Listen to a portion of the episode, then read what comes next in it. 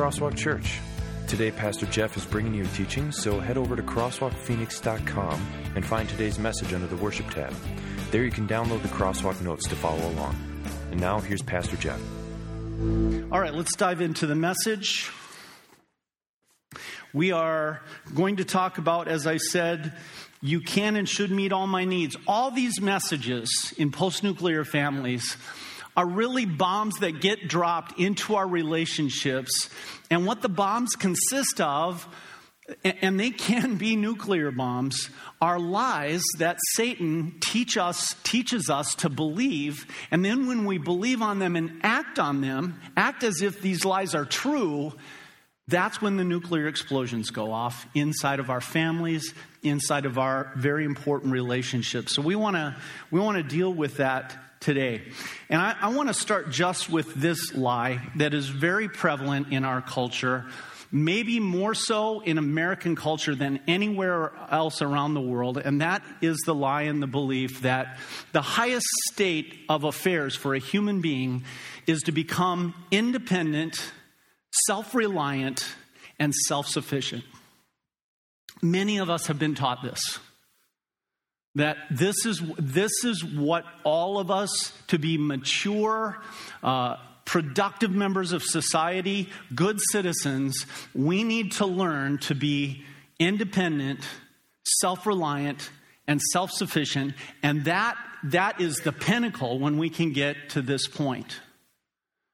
And I'm going to tell you that is where the you can and should meet all my needs lie begins with this smaller but also very potent lie of Satan that the goal is to become independent, self reliant, self sufficient.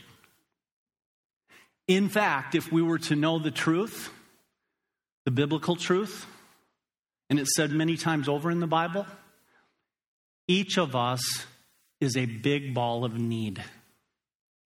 I know we don't like to admit that to ourselves. I, I know that none of us likes to say, man, I am a needy person. And often when, when I hear someone accusing someone else of being a needy person, biblically what response comes into my mind when they say, he or she is so needy, my response just naturally wants to fall out of my mouth unless I really control myself is, and you are so delusional because you think you're not. Take a look, for example, at the Psalms. And this is not just said once in the Psalms, this is said multiple times in the Psalms. Different Psalm writers. Notice what it says in Psalm 109 22. For I am what? I am poor and needy, and my heart is wounded within me. Now, that, that is not a popular thought. I'd far rather think of myself as self sufficient, self reliant, and independent than poor and needy, for sure. But let me ask you a couple questions and you can kind of self analyze a little bit. Have you ever thought about another human being? I wonder, I really wonder what he, what she thinks about me and, and you find yourself about this person, whether it's your, your spouse or, or someone that you're dating or your boss or whoever it might be, man, I, I wish I could get inside their head. I wonder what he or she really thinks about me. Have you ever asked yourself, man, this breakup is, is so tough where am I going to ever end up without her? How, how can I possibly have any hope for any kind of future if he's not, if she's not in my life anymore?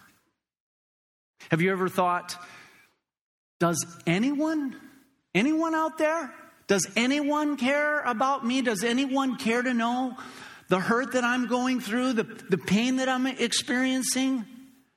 It doesn't feel like anyone cares. Have you ever had that thought?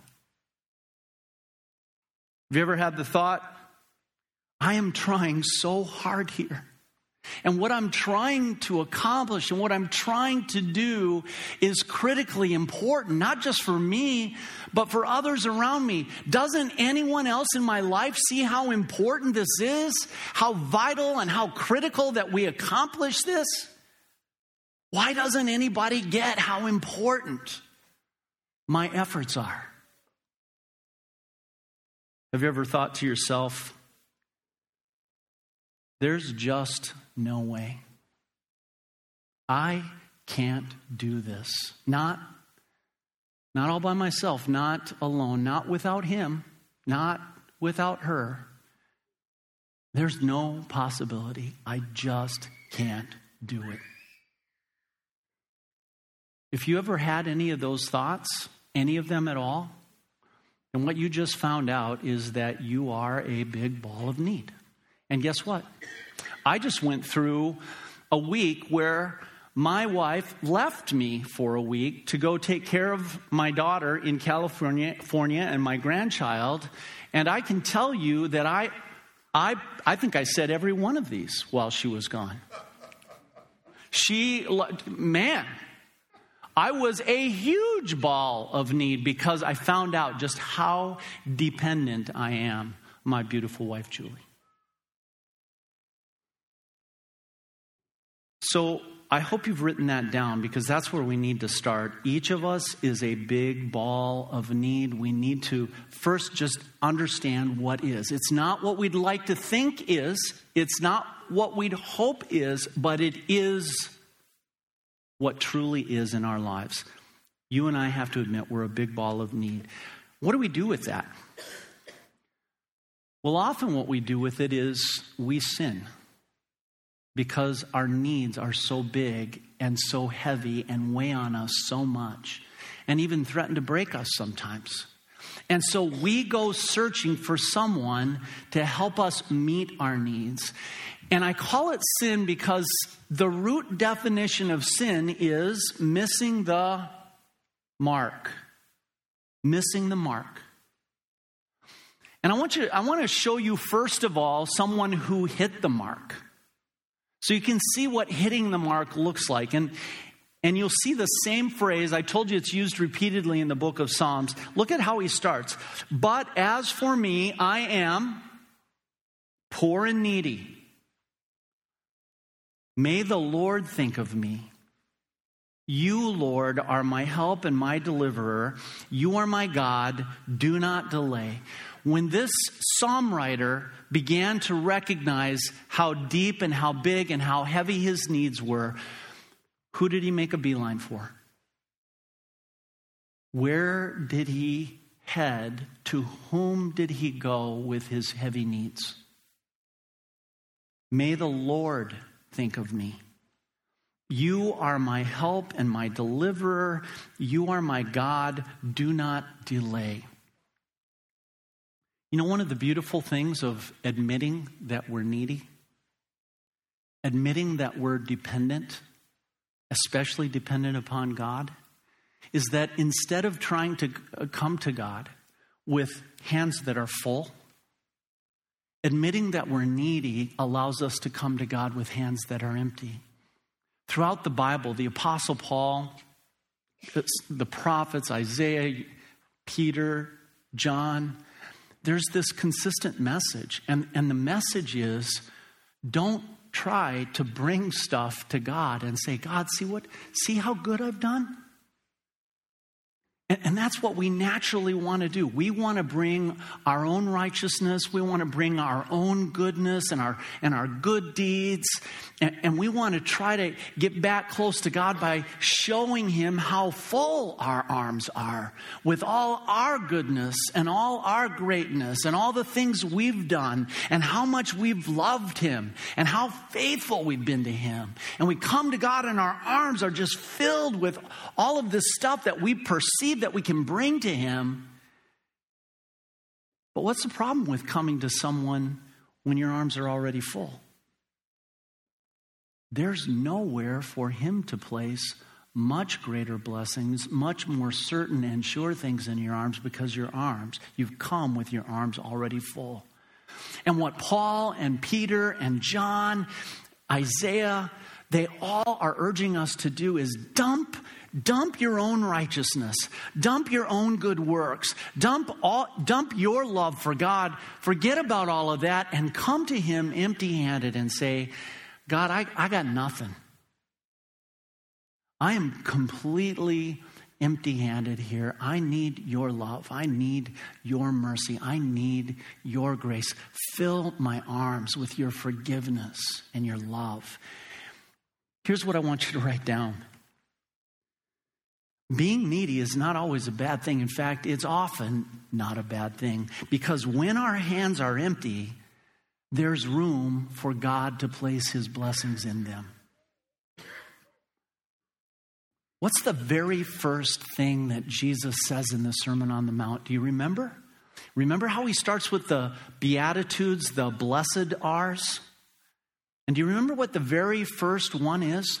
Blessed are the poor in spirit, for theirs is the kingdom of God.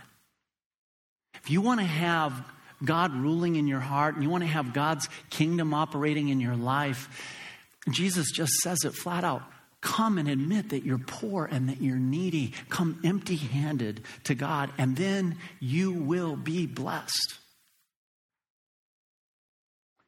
And so I think the natural conclusion for most of us is hmm, God must be saying, if I have Him, that's all I'm ever going to need. And, and, and really, what the Bible is teaching is I don't need people at all.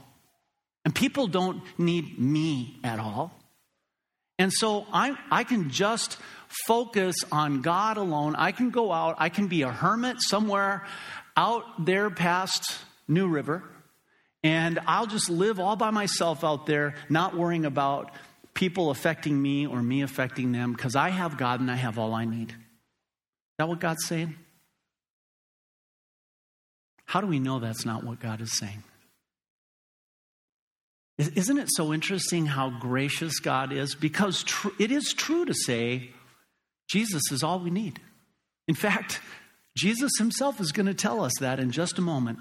Jesus is all we need. But God says, while that's true to say, I'm going to give you, because I love you so much, because my heart is filled with, with such grace toward you, I want to layer something else on top of what you need and give you something that will help you with your needs.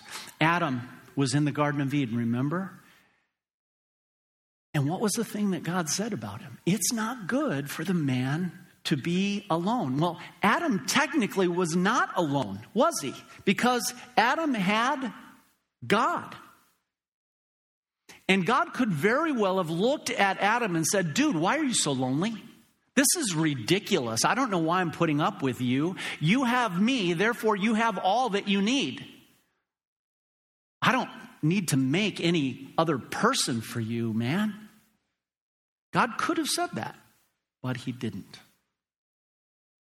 He looked at Adam and he took him through this exercise that helped him see that all the, all the animals came in pairs. And Adam started to think, man, I, I wish I had someone that could walk through life with me. And then God, so lovingly toward Adam, this is our God who loves us, created Eve for him created another human being, another person for Adam so that he could have a companion to walk through life with. And this is, this is important for us to understand that while God meets all our needs, God has also given us each other. Take a look at Ecclesiastes. There was a man all alone. He had neither son nor brother. There was no end to his toil. Yet his eyes were not content with his wealth. For whom am I toiling? He asked. And why am I depriving myself of enjoyment? See, here's this guy, and he's built up all these riches, and they're not fulfilling him. He's alone. This too is meaningless, a miserable business. He's not alone. He's not only alone, he is miserable and alone. And where does it go from there? Two, and it means two people, are better than one because they have a good return for their labor. If either of them falls down, one can help the other up, but pity anyone who falls and has no one to help them up. You see, it's, it's very, very scriptural, very, very biblical, very much the heart of God that our biggest and deepest needs are met by God, but also that God, to know that God has given us each other. Did you know that in the New Testament, over 50 times, this little phrase, one another or each other, is used? Over 50 times. Nearly 60, really. And it says things like love one another, encourage one another, pray for one another, another, honor one another, accept one another. Because God has made us for each other as members of his family. He has created tons of brothers and sisters so that we can have each other's back, so that we can be there and meet each other's needs. Here's what I want you to write down Humans are God's plan for meeting some needs. And we need to understand that. I'm God's plan as your pastor for meeting some of your needs. Your spouse is God's plan for meeting some of your needs. Your, your blood brothers and sisters, your biological bro- uh, brothers and sisters, are God's plan for meeting some of your needs. Your parents, your children, all of these are part of God's plan to meet some of the needs that you have. Your, your Christian brothers and sisters are part of God's plan to meet some of the, the needs that you have. But we miss the mark because sometimes we don't know where to place those needs exactly. Who, who can we place the deepest needs on, kind of the medium needs on, maybe our lighter needs on? Maslow has this thing, psychologist Abraham Maslow had this thing where he, he identified a whole hierarchy of needs that start with your physiological needs and then, and then it spans out to, to your self actualization needs, and there's other things in there like the need for safety. Where, where do we as human beings where are we led by God to place these various needs? And here's what I want to say to you today. Here's the thing that can completely change your life and your relationships. This is the secret I want to give to you today. That when we place the right needs in the right places, your life, my life can change. And when we don't place the right needs in the right places, it can completely be destructive of our life and all of our relationships. The secret is to understand what is what and where things go. And it starts with understanding, and it's okay to say humans are God's plan for meeting some needs. But look at what Paul says. 1 Corinthians 7 is a chapter about marriage. And in here, Paul says some pretty challenging things about marriage. And he's saying this because he wants us to realize there's this marriage relationship that even God designed to meet some of our deeper needs. What I mean, brothers and sisters, is, is that the time is short. From now on, those who have wives should live as if they do not. Now, pause a second. I'll explain that in a moment. It's not maybe what you're thinking it is. Those who mourn as if they did not, those who are happy as if, as if they were not, those who buy something as if it were not theirs to keep, those who use the things of the world as if not engrossed in them, for this world in its present form is passing away. I want you to underline a couple phrases here that are, that are critical to understanding what Paul is saying. In the very first line, I want you to underline the time is short. And then in the last line, I want you to underline something that says pretty much the same thing, but explains why he says the time is short. For this world in its present form is passing away. What Paul wants us to understand when we have relationships, it, it, could be a marriage relationship, a parenting relationship, it could be you trying to take care of an aging parent. It, it could be you taking care of a, a small child that is very, very needy. It, it could be a, a, a relationship with a best friend.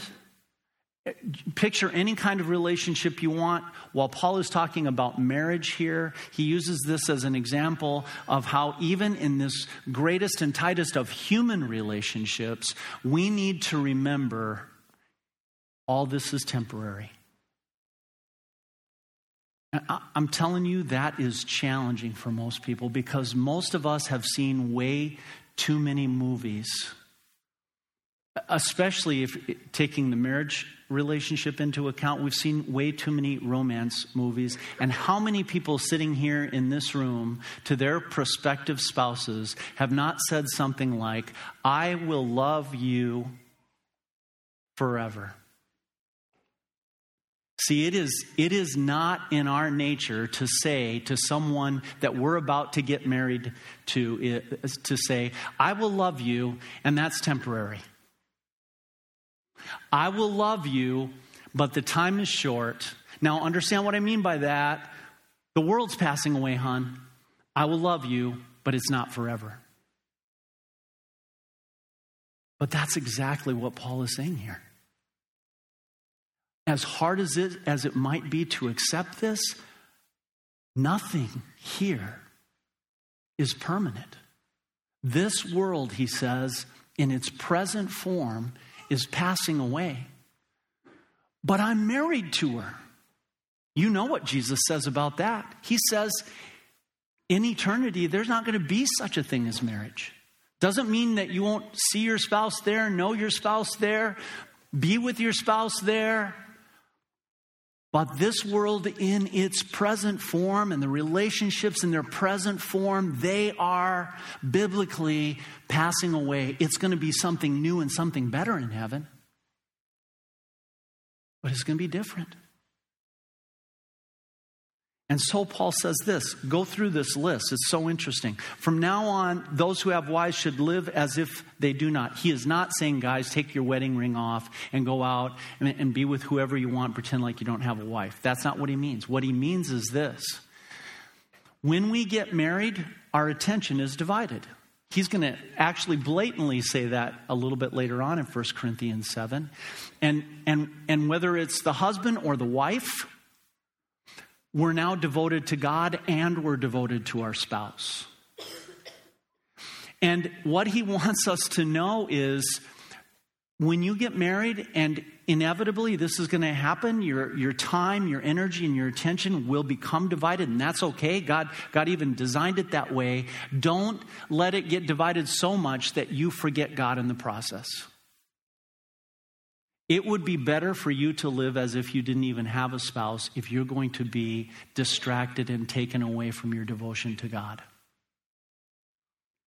I, I, countless times I've talked to young men and said, You know that you are the leader, you're the spiritual leader in your house. So come to church, dude.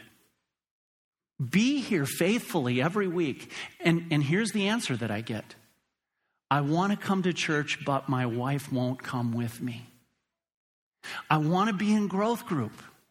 My wife doesn't want to be in a growth group. And, and I get awestruck at that answer because that's exactly what Paul is saying.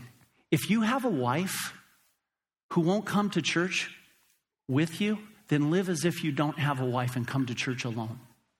If you have a wife that won't join a growth group with you, if you have a wife who won't pray with you, and, and, and ladies, flip it around.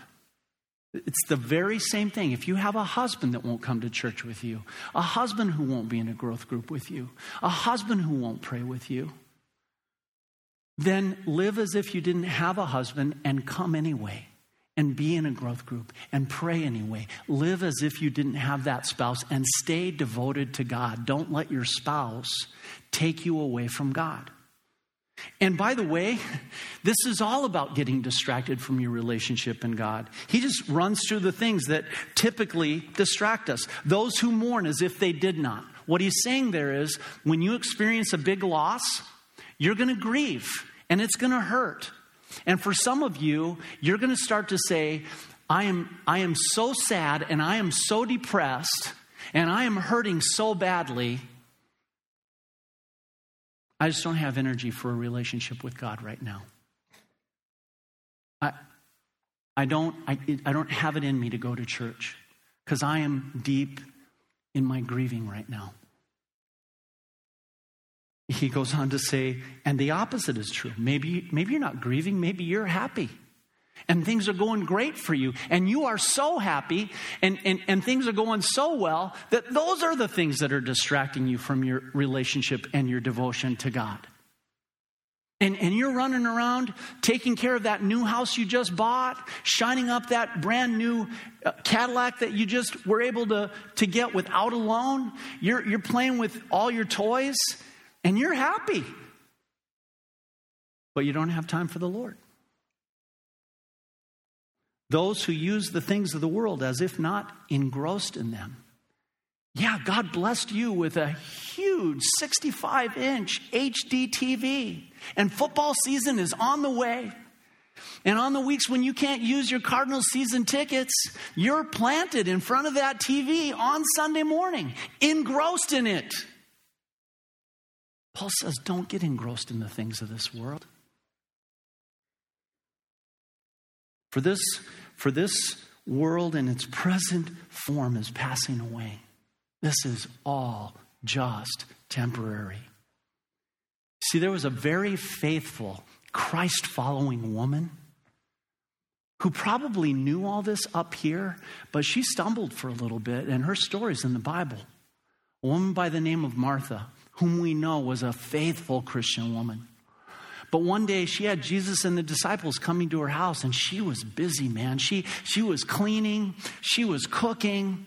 And when Jesus and the disciples got there, her sister Mary just sat down in front of Jesus, sat at his feet, and started listening to him, rapt with attention into what Jesus was saying.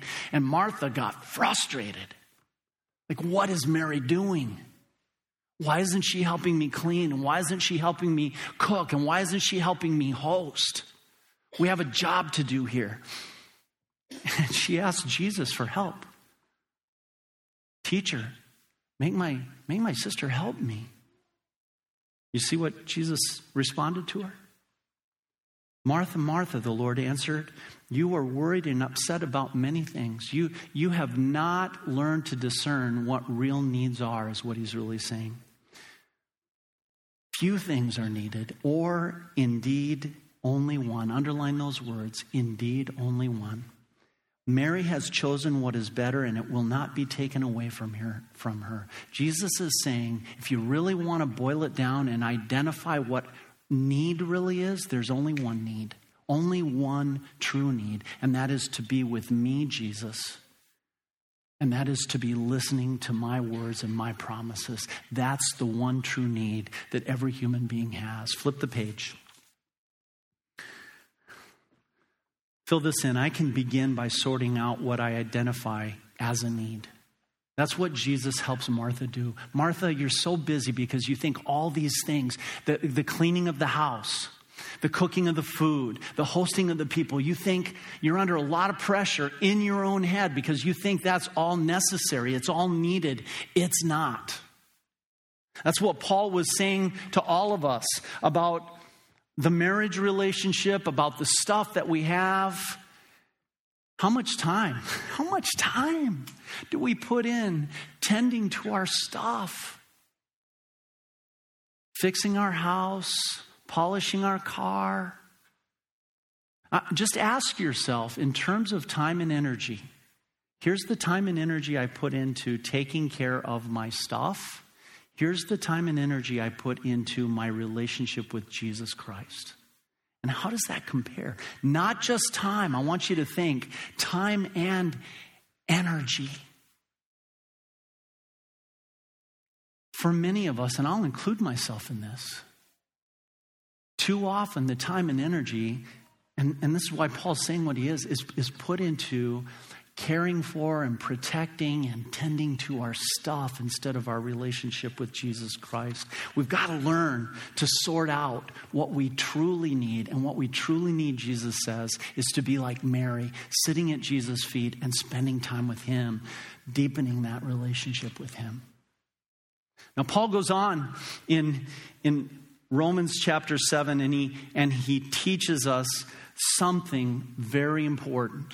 Because when we, when we don't learn to discern between all the different levels of need, we're going to feel, if we put them all on the same level, man, I'm going to tell you, and I see a lot of people feeling this way. You are going to feel heavy. You're going to feel burdened in life. You're going to feel like, how, how can I even make life work? Look at what Paul says. I would like you to be free from concern. I, I would like to cut most, if not all of that stuff that you're, you feel are such deep needs. I'd like to cut all that away from you and let you walk free.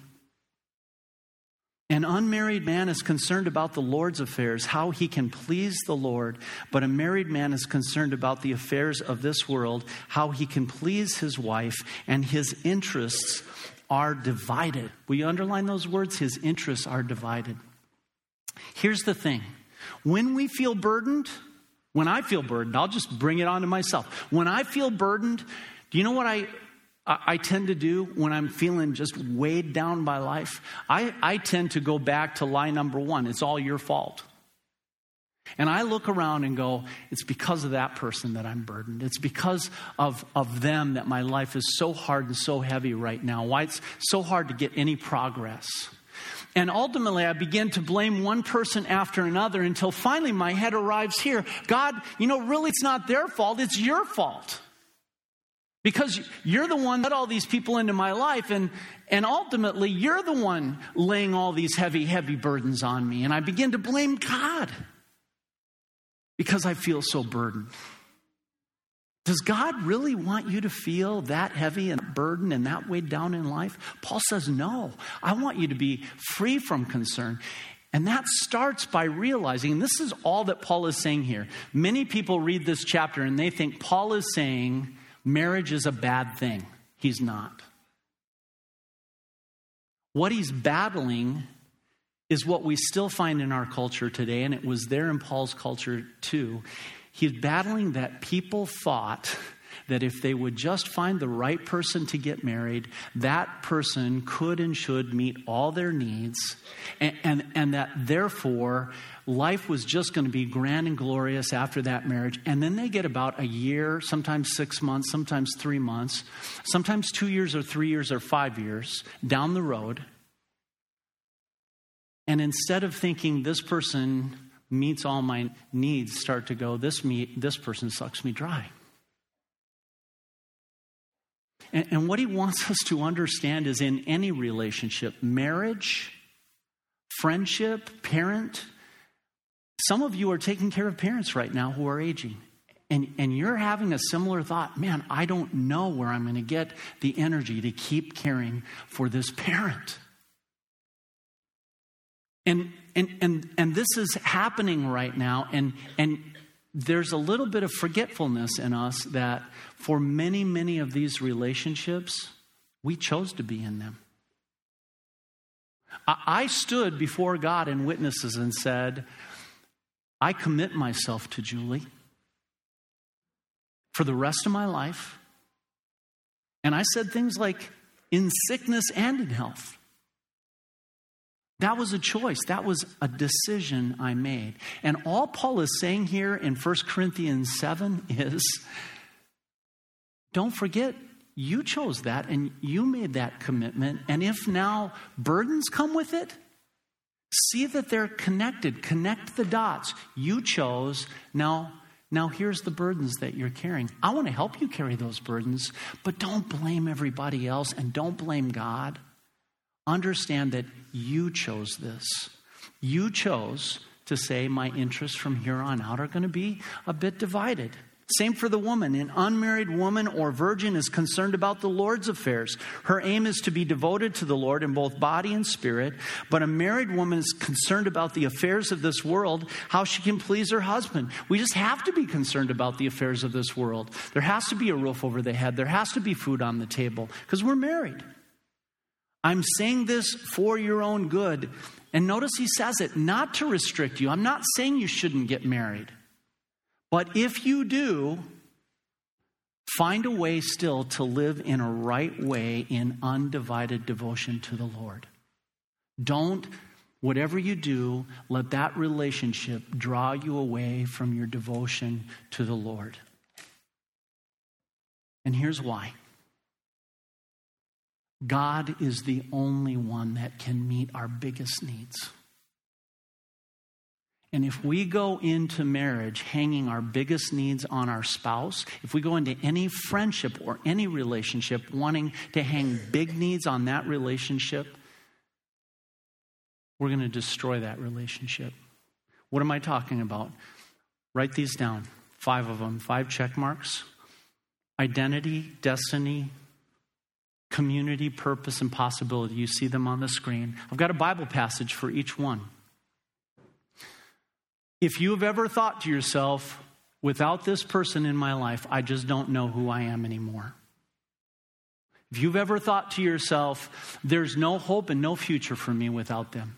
If you've ever thought to yourself, I have to have this person, they're the only one that I can possibly imagine as my companion in life. If you've ever thought, I don't know why I'm here when this person isn't around. If you've ever thought, without this individual, there are no possibilities, there's, I, I just can't see myself accomplishing anything. What you've done is you've turned them into an idol. Let me show you what I mean here.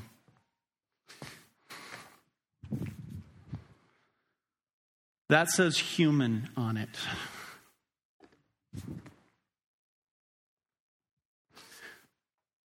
That says Probably most of you can see that. That says Jesus.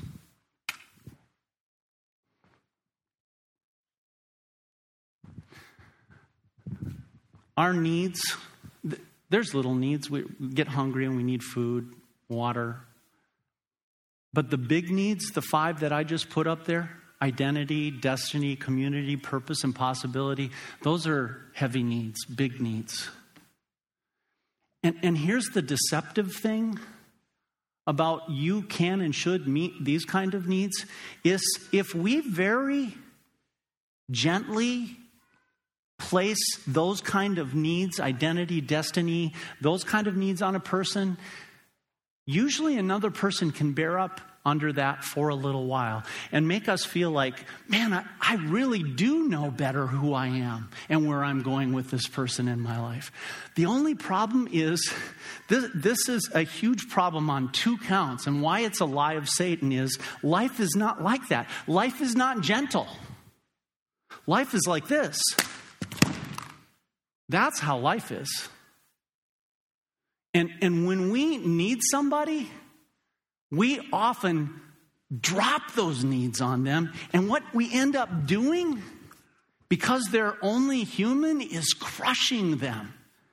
When I tell another human being, I don't know who I am without you, I don't know where I'm going to end up without you, we are crushing them. And by the way, notice this doesn't just crush this person. Do you see what happened to the weight? It's not standing up very nicely, is it? Nor will you be if you place those kind of expectations and needs on another human being. Identity, destiny, community, purpose, possibility. Here's where those needs need to go. And I can even drop that on there. And it's fine. When I place those kind of needs on Jesus. And that's what that's what we're learning today is how to place the right needs in the right places. Don't take those huge, heavy, deep needs and place them on another human being spouse, friend, child, parent, anyone. You will crush them and you will end up toppled over. Take those needs and place them on Jesus, and you will stand tall and you will stand strong. Now, furthermore, I want you to visualize something because I didn't bring two paint cans. Do you think that if I brought another paint can and had another weight like this, and both of them were standing on that very solid, strong paint can, that I could then lean this weight over and lean that weight over and them against each other and they would stand strong and tall? They would, wouldn't they? If I put a weight here and leave that weight there, can I lean it over?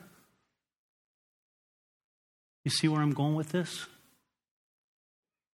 Your strongest, most solid relationships are the ones that are built with both people meeting their deepest needs, their strongest needs in Jesus Christ, because He's God and He can handle those needs. He's got the biggest shoulders imaginable. Here's what I want you to write down. We put expectations on another human to meet these big needs, we end up crushing or breaking them. Instead, Listen to what Philippians 4:19 says. This is the note that I want to end it on. This is why we say everything in life is about a relationship with Jesus Christ. Everything in life is about basing and, and founding our life on top of him. See what it see this beautiful gospel promise? And my God, he promises will meet all your needs according to the riches of his glory in Christ Jesus. Here's the beauty when our deepest needs are met in Jesus, we're free now to love each other and love as God has designed interdependently so that both of us, with our deepest needs met in Jesus, can lean over and support and help one another. That's the way God designed it all the way back when He created Eve for Adam. To live not independently of each other not completely dependent on each other, but because our deepest needs are met in Jesus, we can lean on each other, and that's what I call interdependently.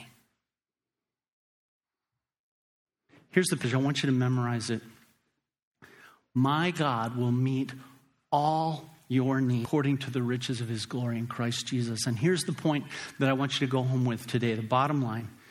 Picture your needs as weights and commit to placing your heaviest needs and expectations on Jesus alone. Let's pray. Father in heaven, we thank you so much that you have given us Jesus, that solid, strong rock of a Savior that we all have in our lives, your Son, whom you sent, so that we could found our life, have Him as our foundation, stand strong in Him. Lord, send your Holy Spirit into our hearts so that we stop believing the lie that some other human being in, in this world should or can meet all our needs. And help us to understand that you alone meet our needs. Lord, you for going above and beyond. And even though you do meet all of our needs, you sent us other people. Strengthen us to receive your love and then reflect it out to one another and, and to obey all those one another's in the Bible and to support and help one another, especially in this crosswalk family and in all the, the other families that are in our congregation. Help us to understand that when you meet our needs, that's only when we can meet others' needs truly. We pray this in Jesus' name. Amen. So, before we close, if you would like more information about Crosswalk or to listen to other messages, head over to crosswalkphoenix.com or come and see us. Services are held at Cesar Chavez High School at 41st Avenue Baseline on Saturday at 6 p.m. and Sunday at 9 and 11 a.m. Visit our website for directions. And now, some closing thoughts from Pastor Jeff. Man, you think about this, this is labeled human on here, and all of us are only human when such deep and heavy expectations are placed on us, we're not able. We're not able. And, and I want you to think about this too. Baptism, we said, when we come into this world because of what Adam and Eve did as human beings, we're not just human, we're already crushed and broken by sin. Put a weight on that? No way, it's not able. But the Lord our God, Jesus Christ, He's able. He can and He will. That's His promise. He can and He will meet all your needs. The Lord bless you and keep you. The Lord make His face shine on you and be gracious to you. The Lord look on you with His favor and give you His peace. Amen. Have a great week in the Lord. If you have prayers you want to pray, stay down here. The prayer team will be up front, up front here. Uh, we'll see you out on the patio.